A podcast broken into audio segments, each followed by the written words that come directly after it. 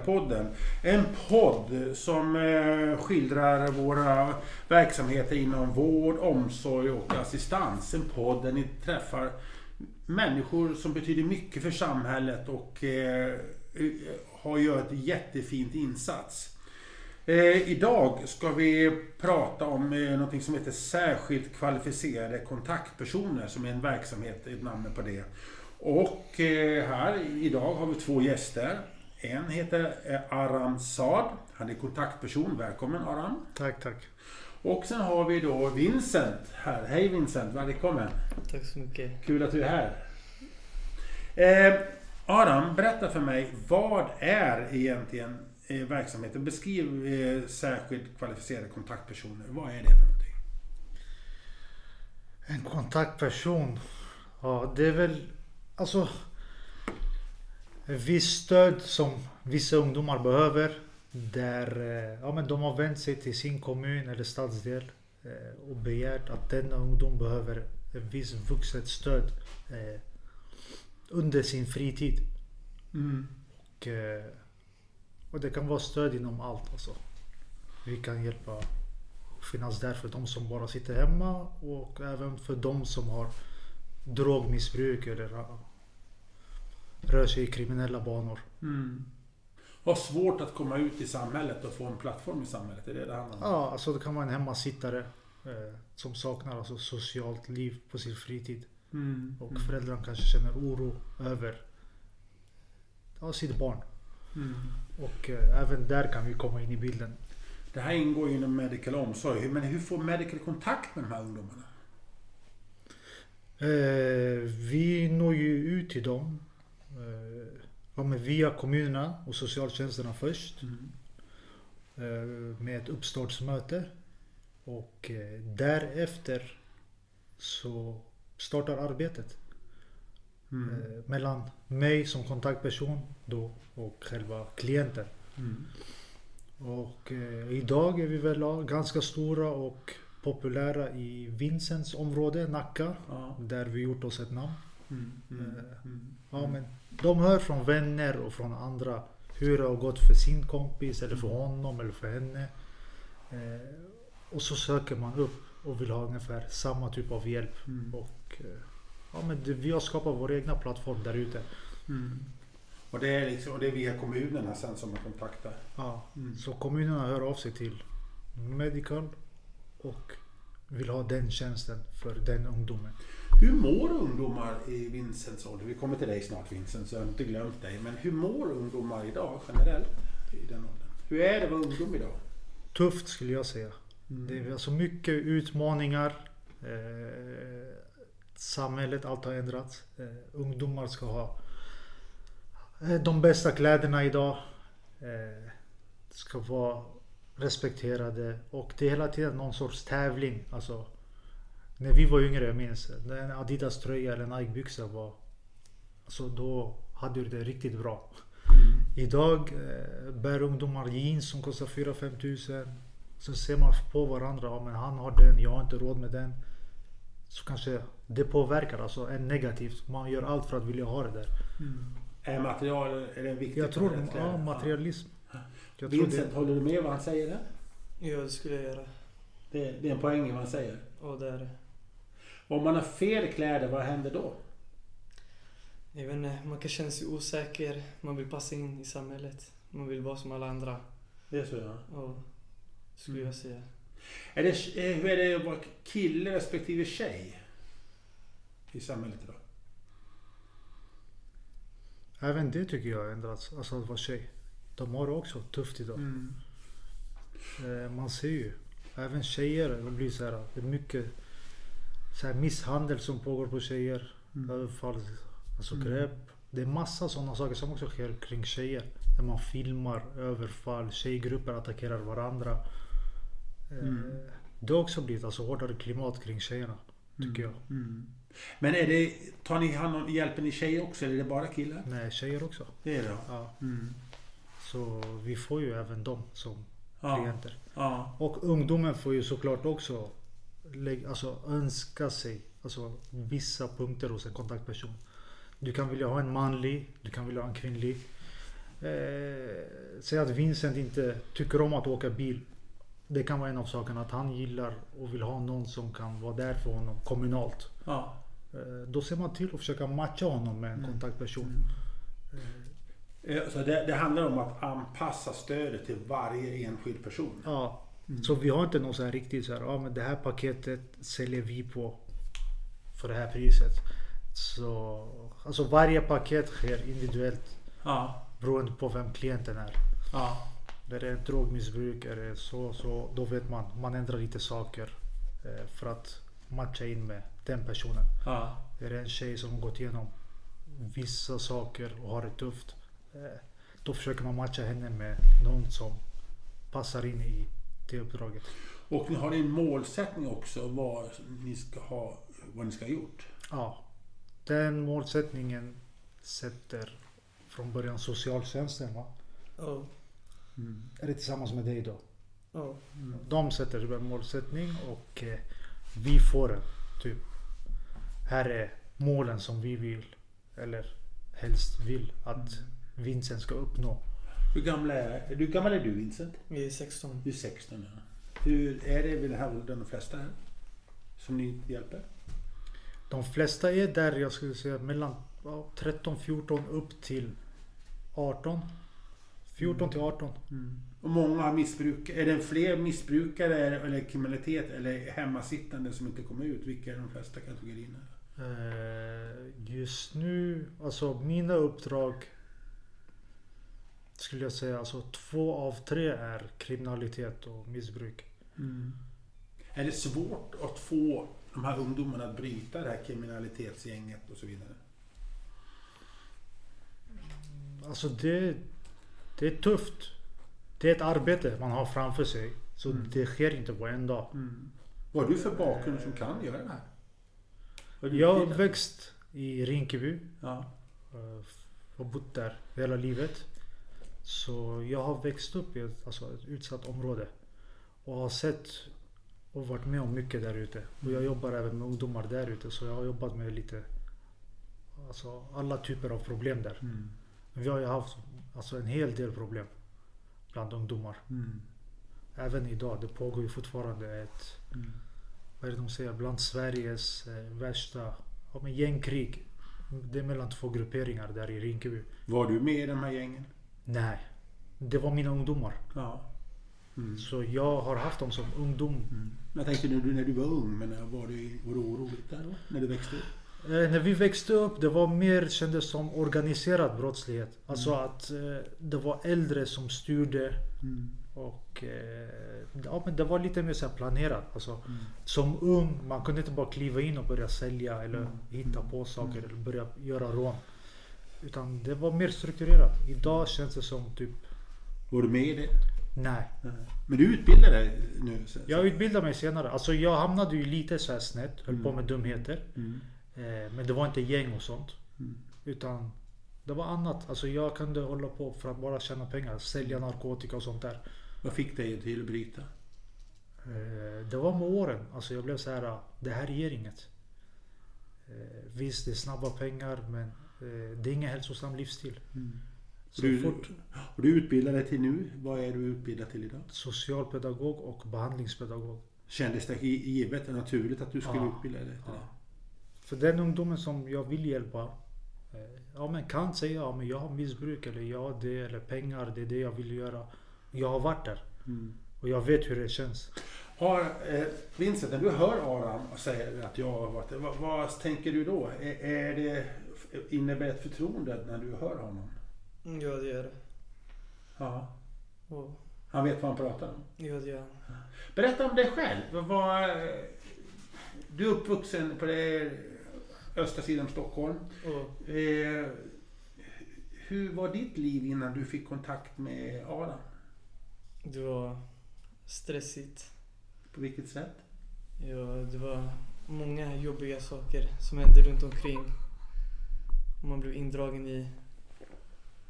Man ville göra pengar. Det var så? Och, Och det kan olika kriminalitet? och det var det. Var- det, Var det spännande eller hur var det? Varför, varför kom man in. Förlåt en dum fråga för en som inte begriper men Ja. var det spännande i början eller var, hur var det? Ja, från början var det spännande såklart. Men efter ett tag märker man de tråkiga sakerna som kan komma, konsekvenserna. Då får man annan syn på det. På vilket sätt var det spännande i början? Jag vet inte, man ville bli som alla andra som också gjorde det. De var förebilder liksom. Vad gjorde de som var förebilder för någonting? Alltså allt. Narkotika, rån. Alla sorts kriminella saker som gav pengar. Du var med i den svängen. En bit av... Vad fick dig att eh, tänka om då? Jag började tänka, jag vet inte. Det var inte värt det. Jag vill leva, jag vill inte ha en dålig framtid, jag vill inte bli dödad, jag vill inte sitta i fängelse. Och sen efter jag fick kontaktperson, jag vet inte, han fick mig att tänka annorlunda. Är det Adam som är din Och Men du, om du hade fortsatt i, i, i livet. Är du rädd för att du skulle hända någonting, död eller fängelse? Är du rädd att det skulle kunna hända dig någonting sånt? då, nej jag tänkte inte på det så mycket men Nu? nu, ja. Det är jag. Det är ett ganska hårt liv. Ja, det är det. Hur sköter man skolan då? Då, Ja. man, äh, från början, man sköter den. Men till slut man börjar tappa. Alltså man tänker, vad ska man göra där? Varför ska man gå till skolan? Det finns inget att hämta där. Har du mamma och pappa?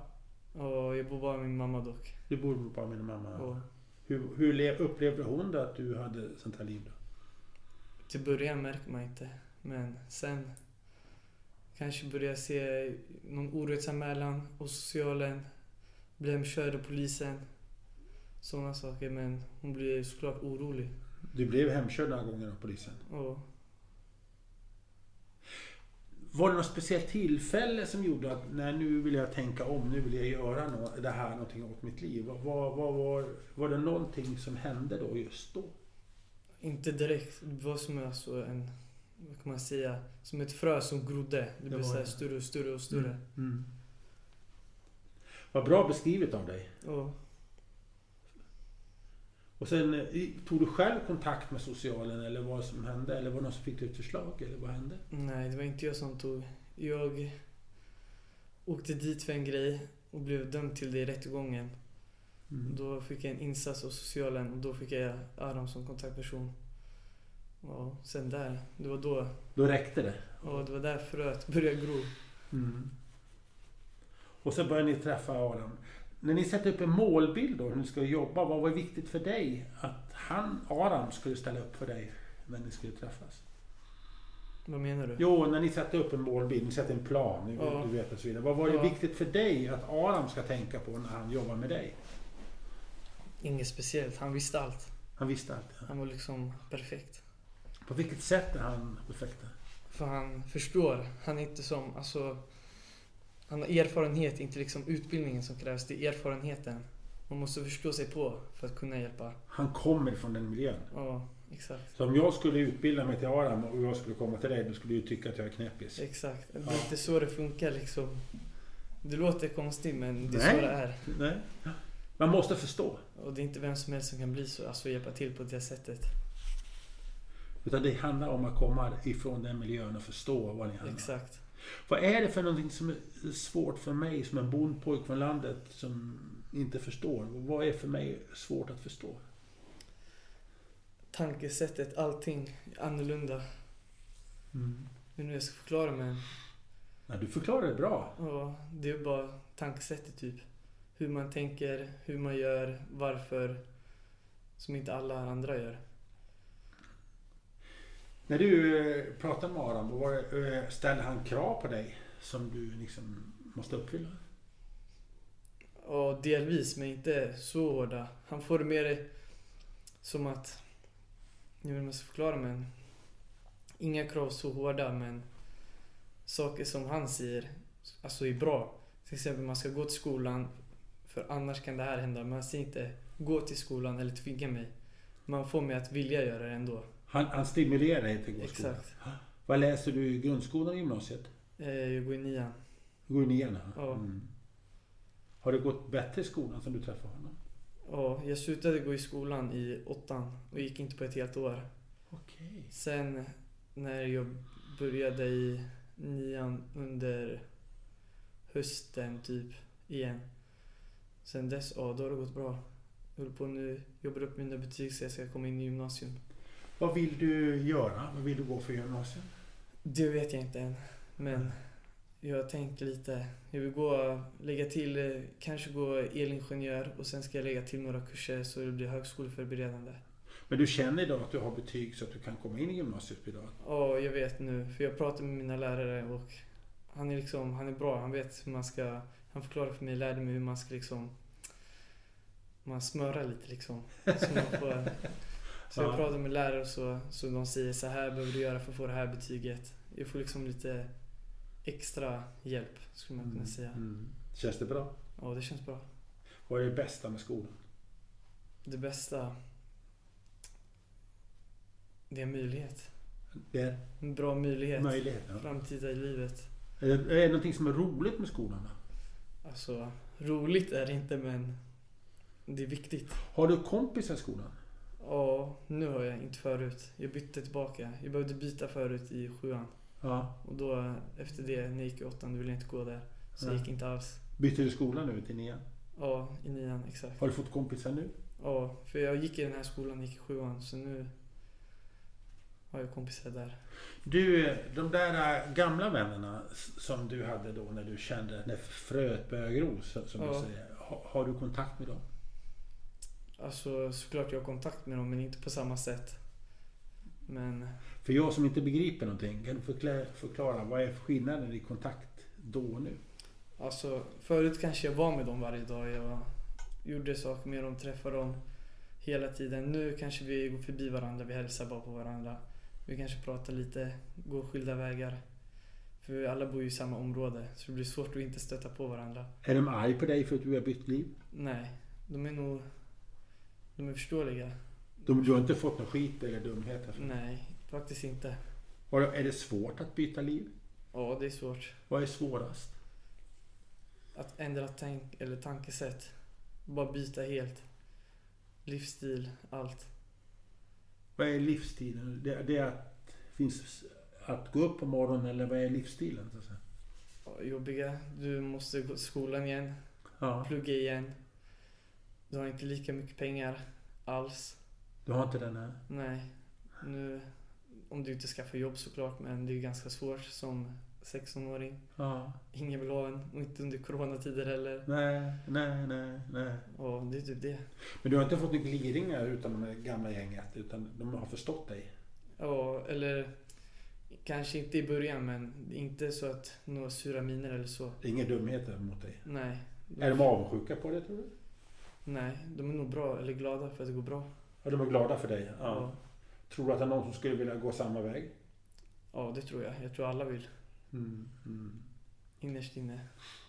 Du Aram, eh, när du hör Vincent prata, vad tänker du då om den historien som han gör? Eh, Jag känner igen han i många andra fall också. Mm. Många andra ungdomar som varit där han varit. Eh, som lyckas ta sig ut. Och även vissa som inte lyckas ta sig ut. Och även tänker tillbaks på min tid som ung. Mm. Och man vet hur det känns. Eh, alltså att byta umgänge plötsligt sådär. Det kan vara jobbigt.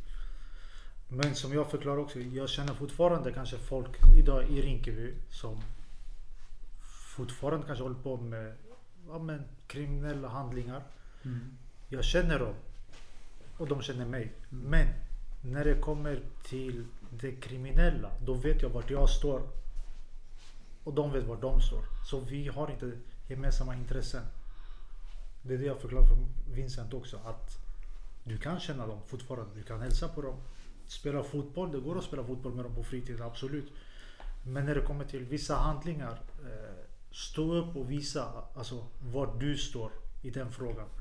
Eh, för då kommer de veta att det är ingen idé att försöka dra tillbaka honom. För han har visat tydligt att det inte är det här Men då måste du Vincent få hjälp av honom och stöttning att, att du står upp i dina tankar. Eller du måste du Aram ställa upp i Vincent. Ja, det blir det. Det var som när du frågade lite om eh, målen och allt det här. Mm. Eh, visst kommer det ett mål uppifrån hur man vill att det ska gå för Vincent och allt det här. Men sen sitter ju vi också ner tillsammans och går igenom målen, alltså punkt för punkt och låter dem vara delaktiga. Alltså hans delaktighet i processen är viktig. Så inte jag kommer och bara drar i trådar själv. Men är du tuff ibland? Sätter du ner foten? Ja, ibland måste man alltså. För jag har sagt, jag är som en bror, som en kompis. Så länge inte han gör fel, för då måste jag kliva in och vara den kvalificerade kontaktpersonen som jag ska vara. Hur länge har ni träffats? Fem, sex månader typ. Är han bra eller är han dryg? Eller vad, är- när han, är, när han är, sätter ner foten och är hård på det, är han dryg då? Han är inte dryg. Det är förståeligt. Jag förstår ju om jag gjort fel. Då måste man bara ta skiten. Har du gjort fel någon gång under den här tiden med honom? Ja, det har jag. Har du något exempel? Eh, och jag hade... Det var ju ganska i början när vi träffades. Jag hade åkt till eh, ett annat, en förort. Där jag inte skulle egentligen befinna mig på ganska sent på kvällen. Och så hade jag blivit hemkörd. Och jag åkte tillbaka igen. Ah, och dagen efter så pratade vi. Han berättade. Han var ganska sur. Och så berättade han, då, då han drog den där referensen. Att han är som en vän tills han behöver sätta ner foten. Och han förklarade för mig och då han berättade någon historia om någon av hans vänner som hade dött av det. Och, ja, det fick mig att förstå och inse så jag gjorde inte om det. Mm. När, det, när det är de här skjutningarna här som finns, det vet ju det här. är- Ja. Hur, vad tänker du när du ser och hör det? Blir du rädd? Vill, jag ställer en fråga till er båda två. Blir ni rädda? Eller vad, liksom, för det är väl väldigt nära land, eller hur? Eller? Ja, alltså. Vi säger jag som har jobbat ute i Rinkeby Mm. i typ 10 år. Eh, Det är sjukt men det har blivit så här normaliserat. Alltså. Jag har sett tidigare ungdom ja, men ligga död framför oss, skjuten, ute. Har du sett? Ja, jag har sett det. Ja. Eh, hade det hänt för 10 år sedan hade det varit kaos. Alltså, så här, Mm. Folk springer och vet inte vad de ska göra och så. Mm. Idag det är så normalt. Alltså han ligger död och folk står runt. Helt iskalla, kan kolla på, ta upp telefon, ring polisen. Lugn och ro. Eh, Men sen det sätter sina spår. Eh, När man ser sånt. Mm. Nu blir det ju sådär. Ja, men ser man eh, någon åka på en skoter svartklädd Mm. och inte man ser vem det är. Då tänker man ju. Alltså det är som att man är ärrad. Mm. Ja, nu är det någon som kanske kommer med ett vapen och ska skjuta någon annan här. Hur tänker du när vi, de här ämnet? Skjutningarna och eländet? Mm, det är synd och läskigt på samma gång. Mm. Det är läskigt ja. Ja. Jag måste fråga din mamma. Vad säger hon nu när, när du har fått honom som kompis? Hon är glad. Det är ni ja. Ja. Att jag har dragit mig ur. Hon, har du syskon? Ja, det har jag. Vad säger de? Ja, de Är de äldre eller yngre? Jag har både och. Ja. Vad säger de då? Alltså de vet inte, mina små syskon men min storebror vet men han är glad för min skull. Mm. Han är inte inne i det. Nej, det är han inte. Nej, nej, nej. Vad heter det? Vad, vad hoppas du att du gör om eh, en tio år? Fem, tio år? Mm, att jag har ett bra jobb. Helst eget företag. Ett eget företag? Ja, Vad vill du inom vad då? Vad vill du göra? Jag vill ha ett eget, jag vill bli elingenjör, jobba några år. Sen starta eget företag. Skaffa arbetare. Och sen tjäna pengar och flytta utomlands. Har du tänkt på att du kommer kunna tjäna mer pengar på det företaget än vad du kommer tjäna på den brottsliga banan? Ja, eller ja. I början känner man ju mer på brottsliga banor men i slutändan så känner man ju mer vitt. Det sitter någon inne kanske istället och, och men du får ju pengar att åka utomlands. Ja, Och det är inom ingenjörsdelen du tänker. ja, Har du skaffat några nya intressen efter du har träffat Aron? ja, gym. Gym ja. Ja, Du kör där mycket. ja, sex gånger i veckan. Vad, vad, vad kör du mest? Är det hela paketet? Ja, allt. Mår bra? Och då? Mår man bra? Ja, man mår bättre. Man sover, blir gladare, äter mer, allt. Man blir hälsosammare. Är det konstigt att det blir så? Att man, när man tränar och man äter och sover mer. Visst är det lite underligt i kroppen, eller hur? Ja, det är det. Det är som en naturlig drog. Nej, Aram, är du med på gymmet? Ja, ibland bara. Du, kommer, du Vincent kommer bli starkare än honom sen. Ja, en Ja, dag. han satsar sommaren 2021. eh, Går runt med linne. Ja, Du, vad säger de på socialkontoret? Stämmer ni av med socialkontoret efter jämna mellanrum? Mm. Med Vincent har vi en gång i månaden. Ja. Vad säger de om det? Vad säger ni till varandra då? Ett mer uppföljningsmöte där eh, jag finns med, föräldrarna, skolan, polisen. Eh, där vi ja, men, kör en uppföljning vad som skett senaste månaden. Så han kan säga att han har varit den bästa ungdomen den månaden. Men skulle det vara så att han aldrig ens dykt upp i skolan på en månad, då sitter skolan på mötet och vet Ja. om det. Skulle det vara att han har hamnat tillbaka till den brottsliga banan och börjat eh, missbruka narkotika. Vi har även polisen på mötet som kan Är visa. polis, har ni, vad säger polisen? De måste de tycka det var trevligt, bra att du går den här vägen? ja, Har du träffat någon polis efter du har gått den här vägen? Så att säga? ja, det har jag. Vad säger de då? Eh, de som kände igen mig sedan tidigare, de är ganska glada. Känner de igen dig nu? Har du träffat dem och pratat med dem? Ja, det har jag. Vad säger de? Säger de någonting eller är det bara nicka och ler? Eller? Nej, de kan hoppa av. Nu jag träffade på dem någon gång när jag skulle till skolan. Sen jag stannade och pratade med dem. De frågade hur det gick för mig. Berättade jag började gå i skolan igen. Sen skjutsade de mig till skolan. Vad säger man i skolan? Nu kommer en polisbil. Nej, jag vet inte. De såg inte. De släppte mig vid busshållplatsen. Ja, men jag tycker inte det var lätt. Jag skulle inte klivit in i den där polisbilen. Jag, liksom, eller, men du gjorde det. Ja, det är nostalgi. Nostalgi. Ja, det var, ja, du är en kul fan du Nick Vincent. Eh, jätteroligt. Vad heter det? En viktig fråga. Om det är nu nya ungdomar som, som, som... Jag kommer ställa den här frågan till er båda. Ni får svara efterhand. Vad är det bästa råd som du ger till någon som vill bryta, bryta med i sitt liv? Vad är det man ska tänka på? Jag pratar med dig. Börjar med dig Vincent. En vuxen förebild. Med erfarenhet skulle jag säga. Måste man ha. Det går inte själv. Eller det går men sannolikheten är låg. Men om du har en vuxen förebild som har erfarenheten. Om det sitter statsministern här, eller någon politiker som bestämmer, eller vad skulle du vilja säga till politiker? Eh, anställ folk med erfarenhet, inte utbildning. Är det mycket knark och skit, narkotika och skit ute i samhället? Ja, det är mycket. Väldigt mycket. Hur gör man för att få, bort det? Det är svårt. Ja, jag vet inte. Det, alltså det är nästan omöjligt. Mm. Stäng alla gränser. Det är det. Ja. Jag ställer samma fråga till dig. Eh, om, vad är ditt råd till politiker att eh, när det gäller liksom att få bukt med det här ungdomsproblemet? Jag kan kalla det för det. Då har jag spärrat alltihopa. Till eh, dem hade jag nog sagt alltså involvera ungdomen och personen i frågan. Säg att vi pratar om Vincent. Eh, då hade jag sagt, ska du bli av med det så måste personerna som är indragna i det eh, vara med på detta möte och kunna ge tips och råd. För jag kan ju sitta och säga allt möjligt. Ja men vi ska göra si eller så. Eh, de kanske inte vill det. Alltså allt. Då kommer inget hända. Men till politiker, ja, jag ska säga involvera de som är där nere på fältet. Alltså. Både de kriminella och de som jobbar eh, mot dem. Och försöker få förbättring. Du pratade tidigare om också vikten att byta miljö. Ja, för, Kan du utveckla det?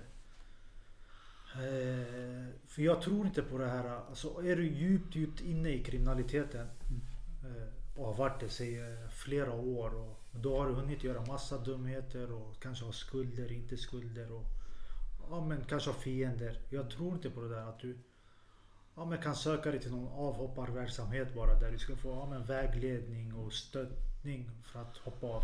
Jag tror du måste byta miljö helt. Och det förflyttar personen till ett helt annat område. Men det gjorde inte Vincent. Nej, han var ändå alltså, som 16-åring. Eh, vi kollar, vi gör ju alltså en nätverkskarta kring honom. där vi ser eh, vad han begått tidigare Mm. och ifall han är en, alltså, en eh, tydlig måltavla. Kan Mm. vara framtida måltavla. Mm. Eh, och de hoten fanns inte i bilden direkt nu. Mm. Och då kan man jobba med han i hans område. Mm. Runt hans miljö. Mm. Men eh, tar du en 20-åring som hållit på i 4-5 år. Eh, Säg att han har skjutit vapen mot någon annan. Då är det svårt kanske att jobba med han i hans område. Mm. Men jag frågar dig Vincent, vad hade du tyckt man kunde ha gjort för att man inte skulle komma in i den här miljön från början? Vad är det viktigt att tänka på? För någonstans koppar man ju in i det här. Jag vet inte, fritidsaktivitet, inte för mycket fritid. Bara hålla sig borta, vara med bra människor. Men kan, vad kan politikerna göra för att liksom, eller samhället göra för att man inte ska komma in i skiten? Fritidsgårdar, fixa aktiviteter och sånt. Mm. Saker som är roligt att göra. Mm. Som helst inte heller kostar pengar. För det har inte alla. Nej, det är den annan. Ja, Och att man kan vara med, att man får ett gäng och, och på, ett på ett bra sätt. Så att säga. ja. Hur har pandemin, hur har det varit? Har det varit jobbigt för dig? Mm, Jag har faktiskt inte känt av det så mycket. Bara positiva effekter. Som att man inte behöver busskort. Du, du har fått... Man behöver inte ha busskort. Jag behöver inte ha busskort. Ja, Men du är ju på väg åt rätt håll. ja, Framtiden ser bra ut. ja. Jag är glad för dig. Tack. Tack för att du kom. Och visst finns det en ljus framtid Aron? Ja, Det måste vi tro på va? vi tror på det. Det är därför vi finns här. Och det är ni som jobbar inom medical omsorg, i det här fallet särskilt kvalificerade, kvalificerade kontaktpersoner, ni gör ett väldigt bra jobb. Och jag tror Vincent nick- nickar nu när vi säger detta. Så att, eh, tack för att ni finns. Så tror vi på det här. Tack, tack Mm. Och med det så tycker jag vi avslutar det här äh, programmet utav Kurirapodden. Och jag som säger det, jag heter Anders Hansson. Och tack Vincent för att du komma. Tack Aram för att komma. Och stort, stort lycka till. Och eh, någon gång när du blir direktör i ett stort företag, då kommer jag säga han pratade jag med från början. Ja, Hälsar du på mig då när du blir stor och rik? ja då. Lovar du det? Dina barn kan få jobba för mig. Ja, då lovar jag det. Tack för att ni kom allihopa. Tack eh, alla lyssnare och eh, ha det så bra där ute. Och hej då!